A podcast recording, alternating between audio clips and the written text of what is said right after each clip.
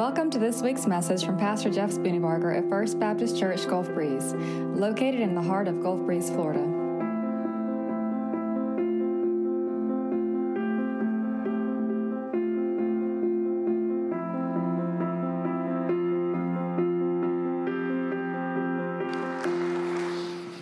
Wow, Beth, I think that the more you play, the better it gets.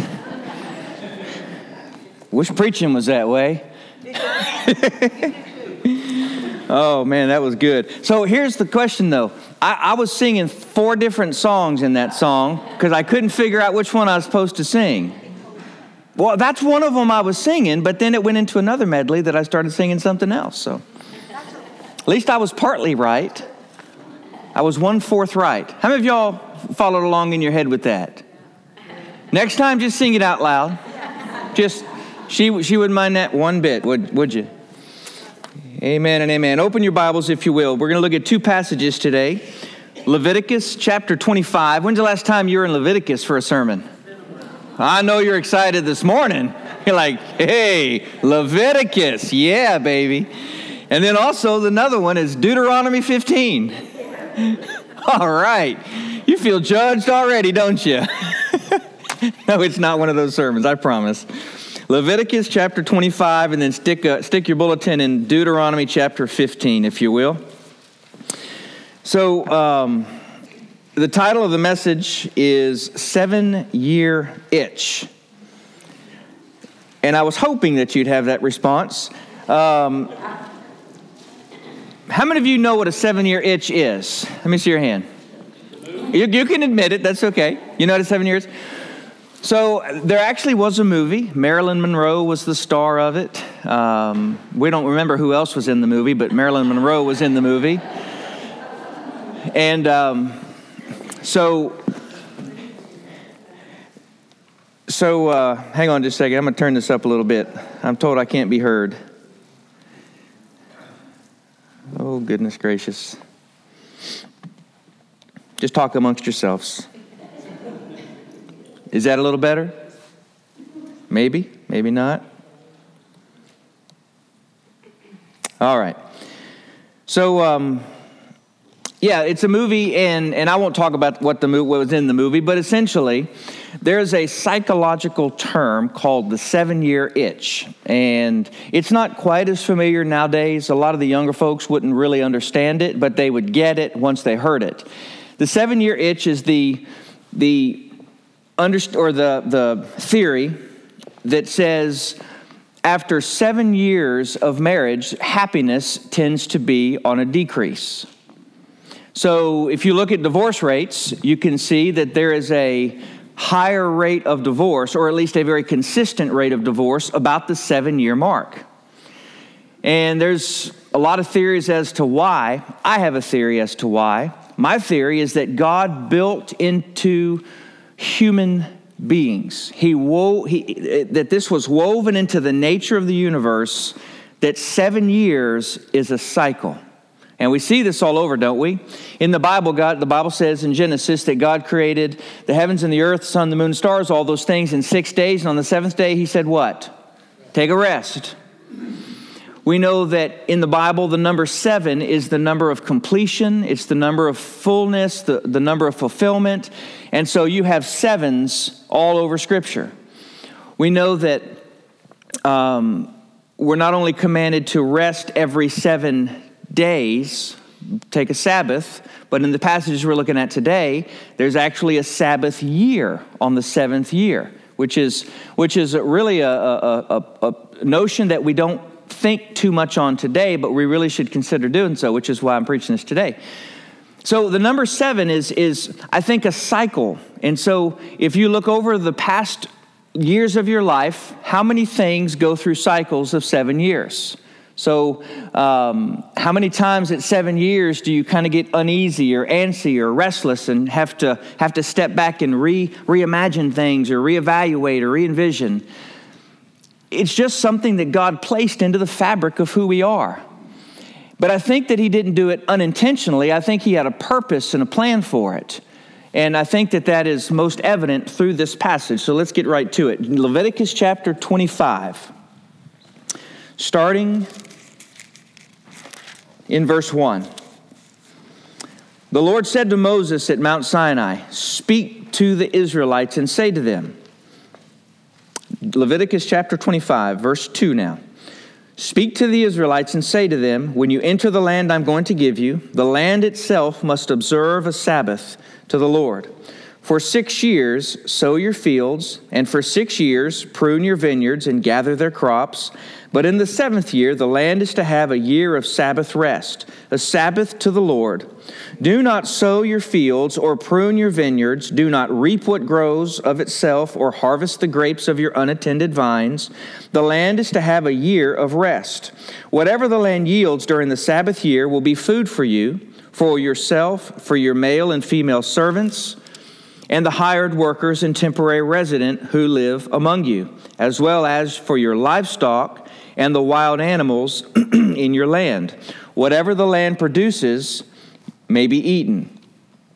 Then, if you look into the next passage and started in verse 8, you'll find that there is a special time after seven, seven years. So at 49 years, and it's called the year of Jubilee. And essentially, the year of Jubilee is when everybody gets their land back. Now, I know this smacks against our, our Western culture which is probably why it's so difficult for us to, to grasp this. But what God is teaching here are principles, I think, that haven't gone away. They're principles that we should live by and practice um, much more intently than we do. So, the sabbatical year, the Sabbath year, this is what God said to the Israelites. He said, Every seventh year, you are not to plant in the, gar- in the ground. You're not to till the land. You're not to put seed into the land, you're not to fertilize the land, you're not to work the land at all. You're supposed to let the land rest. And on that seventh year, for the entire year, you are going to allow the land to rejuvenate, if you can think of it this way, to re envision, to reimagine, so that on the eighth year, you can get back to work for the next six years. And this wasn't just a one time deal, this was every seven years. Now, the first thought that comes to your mind, maybe, is the first thought that came to my mind. What in the world are we going to eat, right? I mean, that, that's an important thing. But here's what God said He said, I will make provision for you, and I will provide on the sixth year three years worth of food. I'll provide the sixth year, I'll provide the seventh year, and I will provide enough for the eighth year because you're going to be replanting so that you can start harvesting because there's a time between when you plant and when you harvest. If you're a farmer, you know that you don't just harvest for today, you harvest for tomorrow. And if you're a wise farmer, you'll put you'll, you'll keep the cycle going and you'll you'll make sure that you have enough to eat tomorrow, which uh, just little let's take a little rabbit tour here, okay? A little rabbit trip. We don't live this very well when it comes to preparing for tomorrow, do we? That's why we want something and we want it now. So we go to the bank and say, hey, I, I earned this, I deserve it, let's buy it now. And we don't think that tomorrow we got to pay that bill. Now, I know nobody in this room does that, but everybody else does that. That's why we're in the shape we're in. Can I get a witness here? It, it's a, I want it now. There's no understanding of, look, I can't eat everything now because tomorrow I'll be hungry if I do that. So God is built inside of his system for the, for the Israelites, and certainly this principle passes down to us. First off, the idea of don't eat it all now, prepare for tomorrow.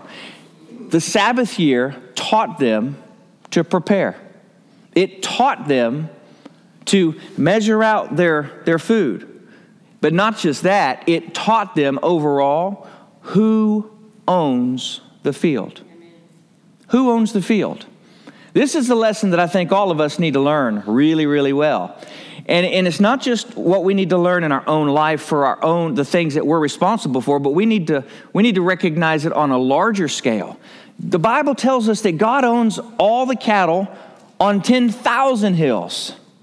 Every hill belongs to the Lord not just in the US, but also in Asia and also in Europe and also in South. So everywhere in the world belongs to God. God is just lending it to us, He's, he's loaning it to us, He's allowing us to partake of what belongs to Him. But as such, we're supposed to be stewards and we're to recognize that it belongs to Him. This is why in other parts of Scripture you find principles of tithing, you find principles of generosity. Now, listen. Some would take this so far to say we're not allowed to own anything, and that's not what the Bible says. We are allowed to own stuff. We should own stuff. There is, there is dominion and possession and things like that. But it's, it's, a, it's a little, excuse me, it's a little ownership, not a massive, not, not a major ownership. It's like a, it's like a small company being owned by a big company. The small company's responsible for running the thing, but at the end of the day, they answer to who? They answer to the big company. Well, God is the one who owns all things. By God telling the, the Israelites on the seventh year, don't touch the land, He's saying to them, It's my land. Leave it alone. And if you'll leave it alone, I will bless you, which is another lesson the provision of God. Because he said, Look, I'm going to provide three years on the sixth year. So if you'll obey me and leave the land alone on the seventh year, I'm going to provide for you beforehand. You'll see my provision in the midst of not harvesting on the seventh year, and you'll see my provision on the eighth year. So at the end of the day, God is saying, Test me, trust me, follow me, because my word never fails. Amen? And so God says, I own it. He says, I'm going to provide, and so I need you to obey and I need you to trust, which is the third thing that the obedience and trust are similar. There's an act of faith. It's the people. Now, don't you think that human nature on the seventh year, those farmers, uh, not just farmers, this is their livelihood. This is what they do. Don't you think that they walk out every morning going, Boy, I sure hope, I sure hope these fields are going to produce next year. Man, oh man, oh man. Think of all the briars I'm going to have to pick out of them next year. Man, they go to the storehouse and they go, Boy, I tell you what, I'm not sure there's enough here because it's, in fact, I wouldn't be surprised at all if what God did on the storehouse is let it, let it get down to a quarter full way before the year was up. It's just like God to do that, isn't it? For Him to go, hey, watch this. You're going to love this one. And so the old farmer goes out and goes, uh, man, it's only April and we've eaten three quarters of our grain. What in the world are we? We got a, we got nine more months. And God's over here going, this is going to be good. Watch this. Farmer's over here going, well, you know, I got a whole field I haven't planted. You know, I could probably start now. And I, I, I, what if, you know, God said let the land rest, but what if I just did a sliver? What if I just did a little? Now, don't tell me you haven't done that with God, right? Huh? Are you guilty? I'm guilty. And here's, here's what's happening He's looking at the grain, he's going, Man, there's not enough. And God's going, Did I say there would be enough? Well, yeah, you said there would be enough, but what you said isn't matching what I see. And God goes, Yeah, I know. That's the point. But God, can't you? I got kids to feed. And could you imagine what my wife is going to say if she sees this? That was his real concern. That was, that was the real no, no, nothing. I'm just saying, you know how it is, right? Because the wives are the smart ones. They're the ones that go, hey, we got mouths to feed.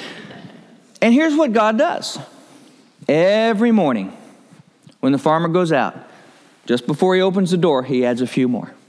And the next morning, he goes out because there's a faith issue there. He adds a few more. Before you know it, six months has passed, and he's going, Now, I don't understand this because I, I took my Crayola crayon and I marked the side of the thing here, and it's at the same level that it was three months ago, but we've been eating for three months. How's that working? And God's over here going, I told you, this wasn't this great? I told you I would provide. Now, how many of you have had an experience with God like that? Anybody? That God has been an on time, right on time God, only providing what you need for the day so that you'll trust Him for your needs tomorrow. Listen, if God's the same yesterday, today, and forever, what makes us think that He's going to change that now? The principle of the Sabbath year was to remind the Israelites that God owns it all, that He made a promise and He will provide for their needs supernaturally And that in order for them to have their needs met, they have to act in faith and believe what God said. But it was also something different, or something even more. It was to remind the people that even though they own, even though they, that this is their land under God, that all people were important. It was a way of God leveling the playing field. See, what the scripture says here is this it says, you're not to, to reap, you're not to harvest, which means you're not to go out and intentionally harvest, but you were allowed to pick what grows naturally, and anybody who walks by is allowed to go into your field and grab what they want. Now, I got to be honest, that one kind of gets me. I'm a little bit particular with who goes in my yard.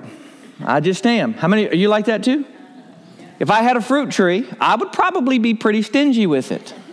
Now, you could ask me and come and eat, but I probably wouldn't be good with you coming in my backyard and picking all my grapes or, or grabbing all of my oranges. Why? Because it's this, it's a principle of, hey, this is mine.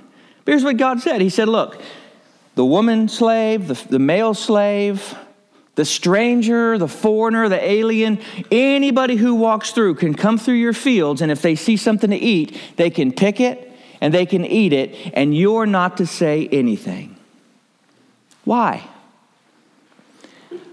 I think it was God reminding the people to be compassionate, reminding the people that, that humans are more important than stuff.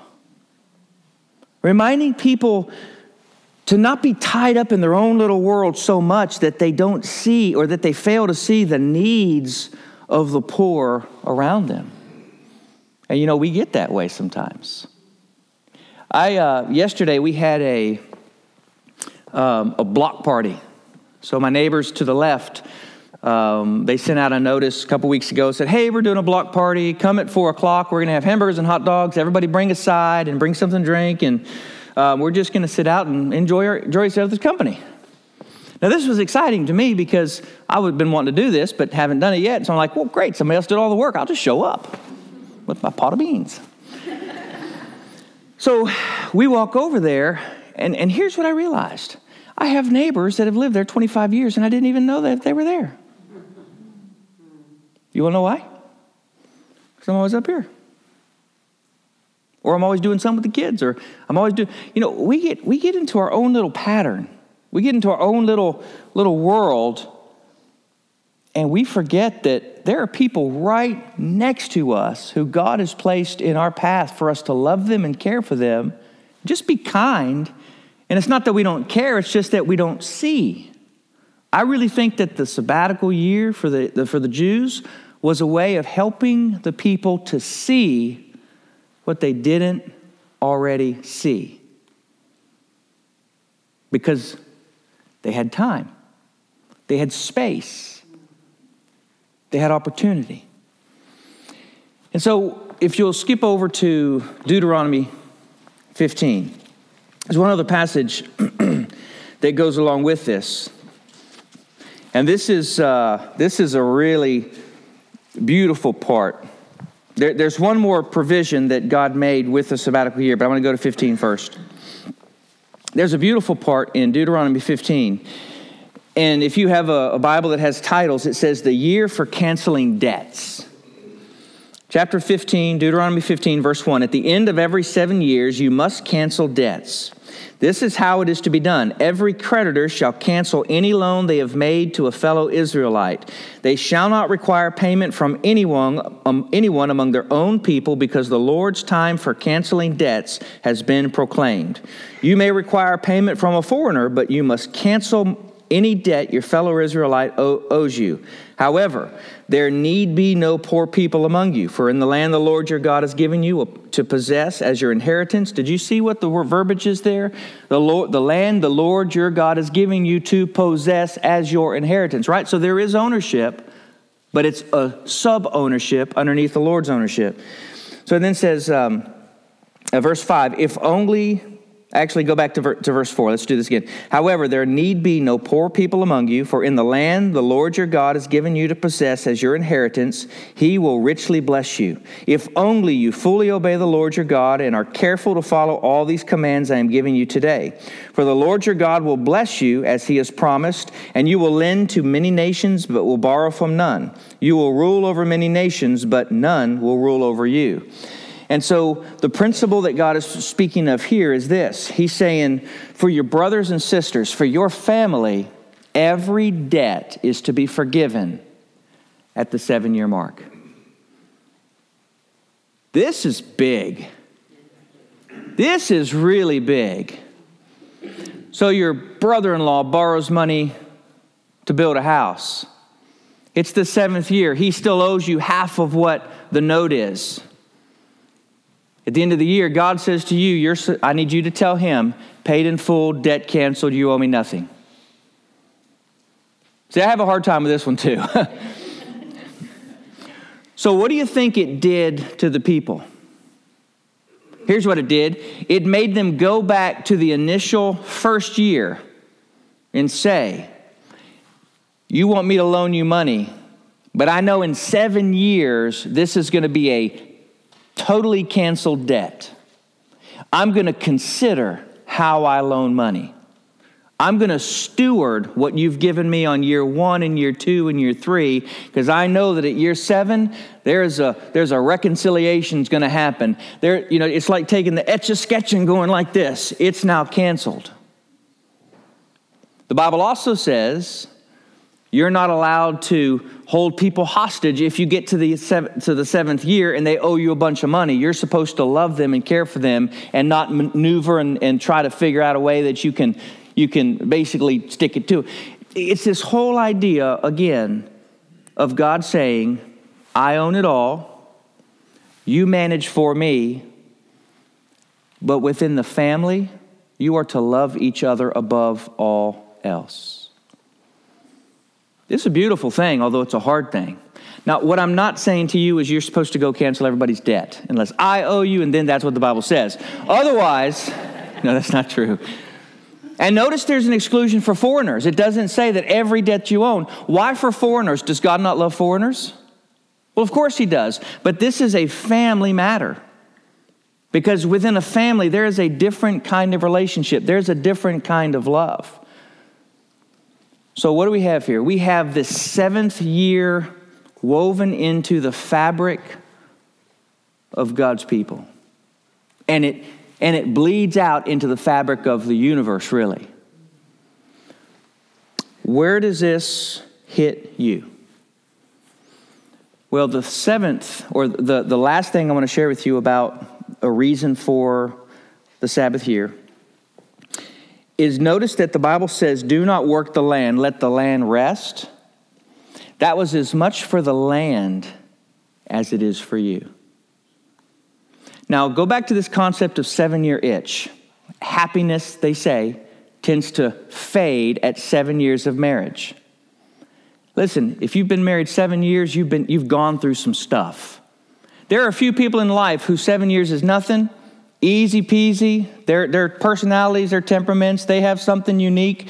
But for the rest of the world, marriage is tough. Anybody agree with that? Did you agree? I hope. I... now, if marriage is the most sacred relationship, earthly relationship we have, it's just a picture I think, of the difficulty and everything else. So at seven years, there's a there's a somewhat of an uneasiness. There's as the as the movie talked about, there's a there's eyes that start looking around. I'm obviously not suggesting you do that, but I'm saying it, it's that it's that human nature or it's that sin nature. It's the it's the anxiousness the restlessness to wonder is there something else? Is there something more? What am i missing? I think the principle of the sabbath year fits here. I think the principle is stop and take stock of what you have and of who you love. Stop and, and consider your ways. Slow down, step back, take a break, and look and see what it is you're doing well and what it is you're neglecting, what it is you need to, to do more of, what it is you need to do less of. But see, what happens is this we push through that seventh year, we're just gonna make it through. We don't ever fix anything, we just put a blanket over it and keep moving through, right? And guess what happens to that stuff that we just covered? It magically goes away. Yeah. Right? No. What does it do? It starts to fester. It starts to, really, it starts to rot. And it starts to stink. So we keep going, you smell something? Yeah, yeah. That was probably that. So let's just go faster. Think about that. We want to get away from it, so let's just go faster. Let's just put more stuff into our life, right? Let's just get busier so we don't have to think about that. Can I tell you something that's absolutely true, and you know this to be true? If it stinks then, it's going to stink later. It's just going to stink a whole lot more. You will deal with it now or you will deal with it later. This is why people, after being married 30 years, get a divorce because they never dealt with it then. They've just covered it up and pretended it didn't happen. And then when the bottom drops out, they have no more kids to sidetrack them. They have no more stuff to, to keep them busy. they have to look at each other in the face and go, man, we got some issues. It's too hard now. Let's just let's just call it a day. Anybody know what I'm talking about? God built into us the need to regularly step aside and say, the most important thing in my life is to evaluate and to watch and to listen. Companies are starting to understand this. Do you know that Intel and Patagonia and um, McDonald's, IBM, I think, does it. A host of companies have said, you know what? Our best and brightest employees are leaving, or they're getting bored. That's really the key word bored. They're getting bored. So, what we're going to do to curb this is we're going to give them, because of their faithful service, we're going to give them time away for a sabbatical. Just, and, and it's a biblical concept, it's what the Bible says. And time after time after time, these companies have said, look, when we do that, they come back rejuvenated and refreshed, and they give us more than what they'd have given us if they'd have just stayed and trudged through it. So, this is something on multiple levels. Now, here's the deal. As you know, um, about five years ago, I asked for a sabbatical, and, and, and the church voted and agreed, and we did a, a, a a request for a grant, and that grant was denied. So I requested again the next year, and that was denied. It was a national clergy grant, is what it was. And I applied for about three years and then just stopped applying because, frankly, I'd, it wasn't the right time to go. And so, um, this past business meeting that we had, I said, Hey, I, I, I need to do a sabbatical. And here's why because I've been here 15 years, September will be 16. Now, the average tenure of a pastor is three and a half years. And so I should be on my sixth church by now, fifth church. I'm joking, I'm just joking. Not really. Um, but by the average, the tenure is very short, and there's reasons for that. But, but after 15 years, it'll be 16 years in September. Here's what I found in me I need to follow the principles of the Bible. Not only do I need to follow them, but I need to model them. Because here's what I'm going to ask of you I'm going to ask you to take a sabbatical as well. It may not look the same, and it may not be right now. Hopefully, it's not all at one time.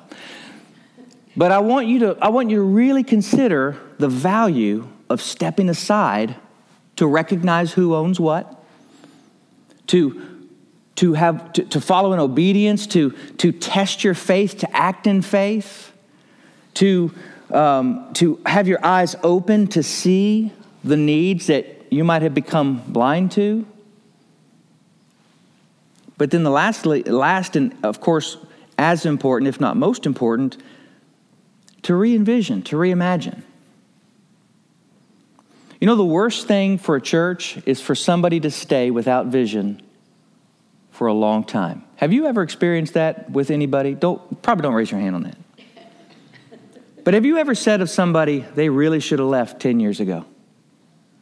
Have you ever said of somebody they stopped working 5 years ago? They've just been collecting a check. Right? Whether it's in church or business, that happens, right? You want to know why? Because we don't have a system that says, look, we recognize that your greatest value is the freshness that you bring. It's the hope that comes through you having a renewed vision and a renewed, a renewed look.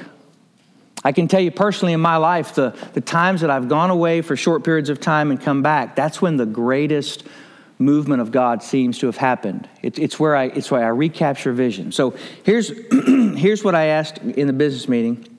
I want to share it with you, and I want to make sure that you're clear as to the why. Um, it, it's not a vacation. It's an intentional time away for this purpose. Number one, to bless the church. You say, wait a minute, how are we going to be blessed by this? You're going to be blessed in a number of ways. Number one, you're going to be blessed because you're going to be able to see how strong and healthy the church really is. You know what happens when a person leads a, an organization for a long, long time, which 16 years is a long time in a church what happens is we, we tend to take for granted some things and we tend to not see the full picture because, well, somebody's going to cover it. It's an opportunity for you to see that the church is not built around a person, that the pastor is not the pastor, he's simply a pastor. It's the opportunity for you to see the magnificent gift you have in Brent and in Kevin and in Gabo and in the whole team that we have because they're not under any type of shadow of me. And I'm not saying anything great about me. I'm just saying that's the way human nature is, right? We tend to we tend to see very narrowly sometimes. Brent has a gift of preaching. Kevin has a gift of pastoring. That's why we hired him, frankly. I didn't hire him for his music. I hired him because he was a pastor. The music was just a bonus. Y'all agree? We have a worship pastor who is truly a pastor. He loves people. So, so the first reason for the sabbatical is, is for you as the church. Not just so that you can see who you have in, in, in the team, but so also you can, you can do some of the things that are being done by other people. Please take this the right way. My family of five, does an enormous amount of work here. Not just me, but my wife, Shannon, and my kids. My three children are carrying a very heavy load here. Now, you may not see that, but I can promise you it is a, it is a load that we willingly and gratefully bear because we love this place with every fiber of our body. My children are not in any way resentful, they're not in any way tired, none of that stuff. But I think the church needs to have that removed for a period of time. And the church just needs to see what, what is it that what is it that they're doing? And again, you, you hear my heart on this, right? Because it it it it helps the church to be stronger. So that's that's the one reason. For but for the so it's for you as a church. The last reason for you as a church is this you need a fresh vision from me. We are at a, we are at a time where Mission Casa and Story Point are about seven years old, eight years old, something like that. I can't even remember. You, you need a fresh vision from me. Where do we go next? And I need to have that vision by being away from the day to day of what we have here. I told folks over here on Wednesday night, I said, Look, I pray for everybody everybody, but I don't pray for you every day. I pray for some of you one day, others another day, others another day, because it's impossible to pray for everybody every day, right? And, and to actually engage in the needs of each person. By me, by me removing myself and letting the church flourish without me and my family, it's going to be a benefit for you. The second thing is it's going to be a benefit for my family. Um, I wrestle with telling you this, but um, my children are pastors' kids. Everywhere they go, they're known. They don't get a lot of the jokes, but everybody knows, oh, she's a preacher's kid. Do you know how you know how hard that is? How many of y'all are preacher's kids? Let me see. You are, you are. Can you testify here? It's, it's a little bit difficult because even when there's not a, a vocal weight, you still have that internal weight. Even though it's not placed on you, you place it on yourself because you know that what you do matters in the community. And it ain't like we live in Atlanta. We live in Gulf Breeze, folks. It's a blessing and a curse. My kids can't do anything without me knowing about it. My daughter got stopped the other day because she wasn't wearing a seatbelt. So I mentioned it to her. She goes, How did you know? it's impossible not to know, kid. You just need to know. I'm going to know. Shannon, you know how hard it is to be a pastor's wife? Let me say it differently. You know how hard it is to be married to me? Yeah. hey, can you ease up? no, uh, uh, uh, the life of a pastor's wife, I'm not asking for something, so I'm just saying it really is a weight.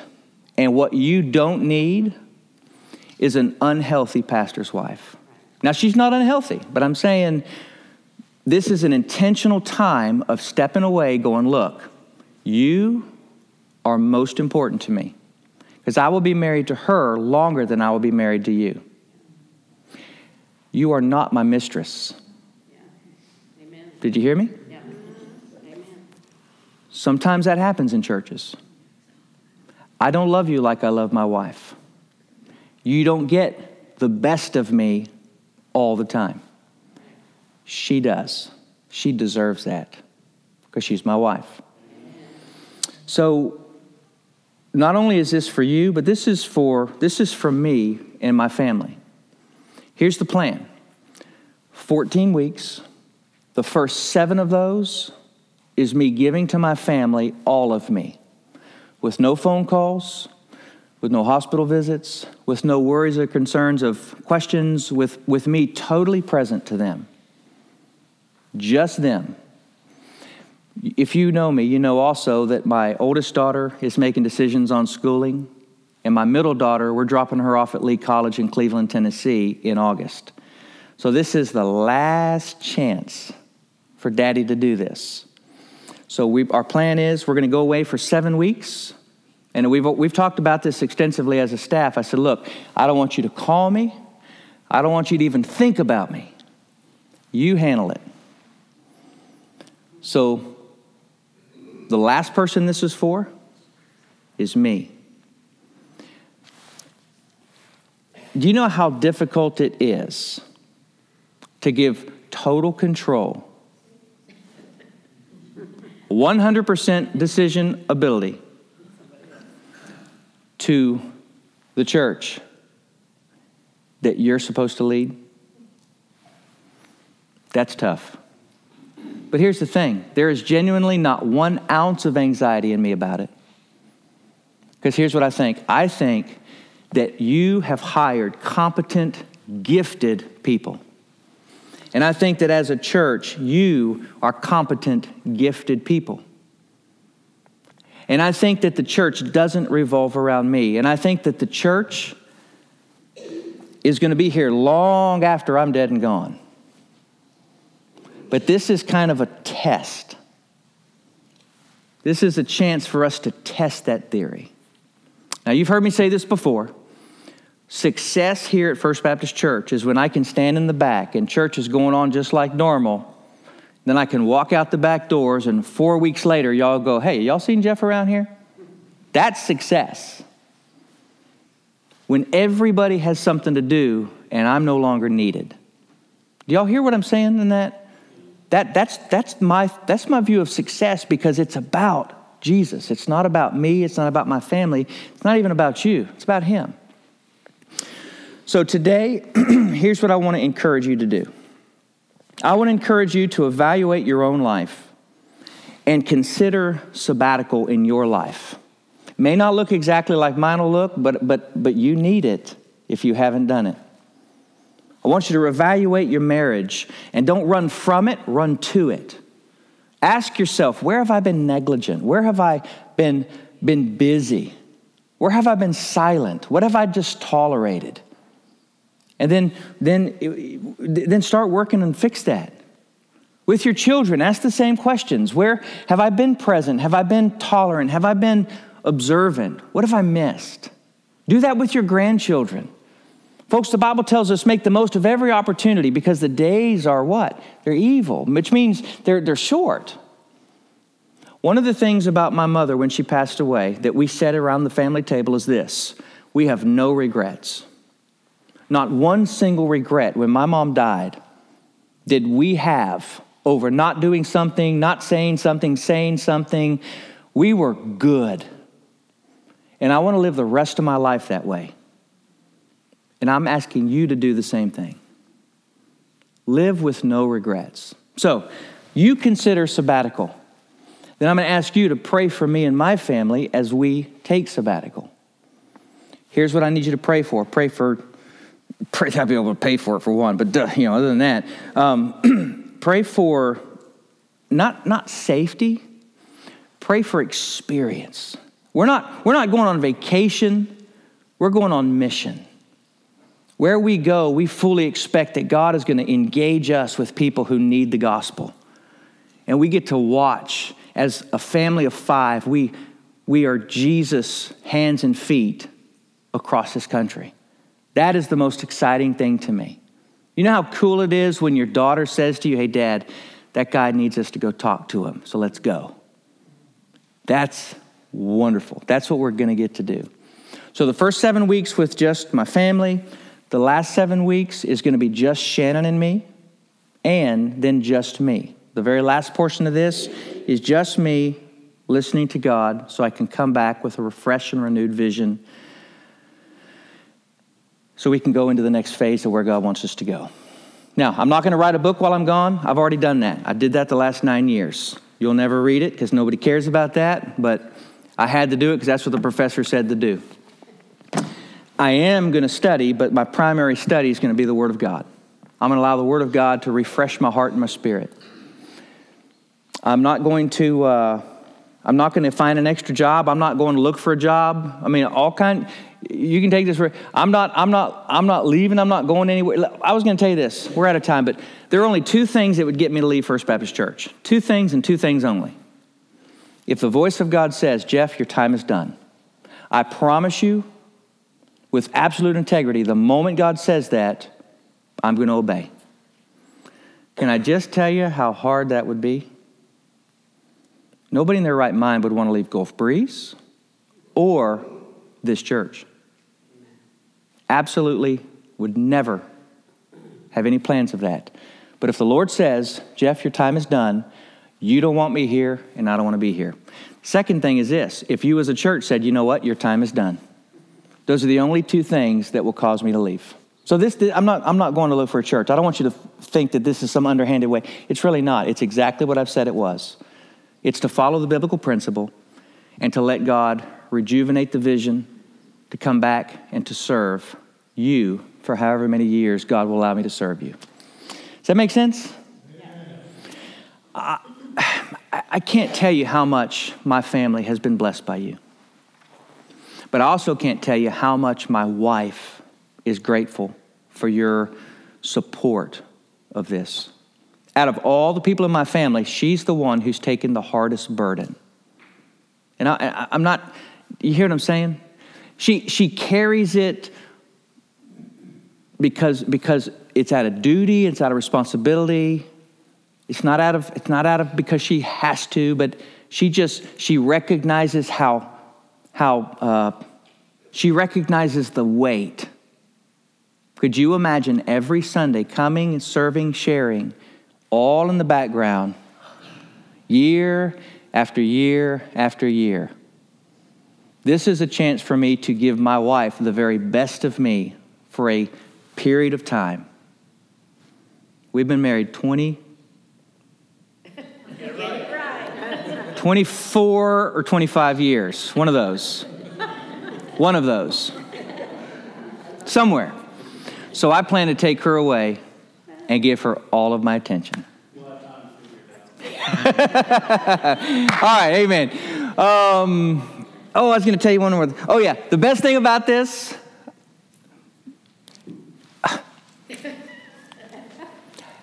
I, I get to not be a pastor for 14 weeks. Because while I'm here, no matter where I am, I'm the pastor. Every business deal I make, everything I buy, it's always with the mindset, but you're a pastor. Can you negotiate that low? Is this sound mean? Will this come back on the gospel? Not that I do anything illegal or anything, but, but it, it's a weight. I can prove it. We go out to eat, who's going to be called to pray? Every family vacation or every, every family get together. Hey, Jeff, you want to mind praying for us? No. I just tell them no, my family. I don't mind. I, it, you know what I'm saying. All right. Father in heaven, I pray that today, Lord, I, I approach the day with, with a little, little, bit of, little bit of caution. But Father, I believe based on what I'm seeing that, that your people truly understand what I've said here today. Father, my prayer is that you would bless us. Lord, you promised you would bless your people if they would be obedient. And you promised you would provide for them if they would be obedient. So, Father, I pray that, that as I'm obedient to your call in this for me and my family, I pray, God, that as a church, this obedience would, would flourish and grow and fruit into something so beautiful and so marvelous. Father, only you know the deep and abiding love I have for the people of First Baptist Church. Father, only you know the tears that I've cried over these, your people. Father, my prayer is that you would use this time to strengthen that and to, to let it fully be known that these are special people. Father, you've done such good work all over the world through this group of people, through this body. And Father, you're teaching us to love each other as Jesus loved the church. And God, I pray that you continue to do that. For it's in your name that we pray.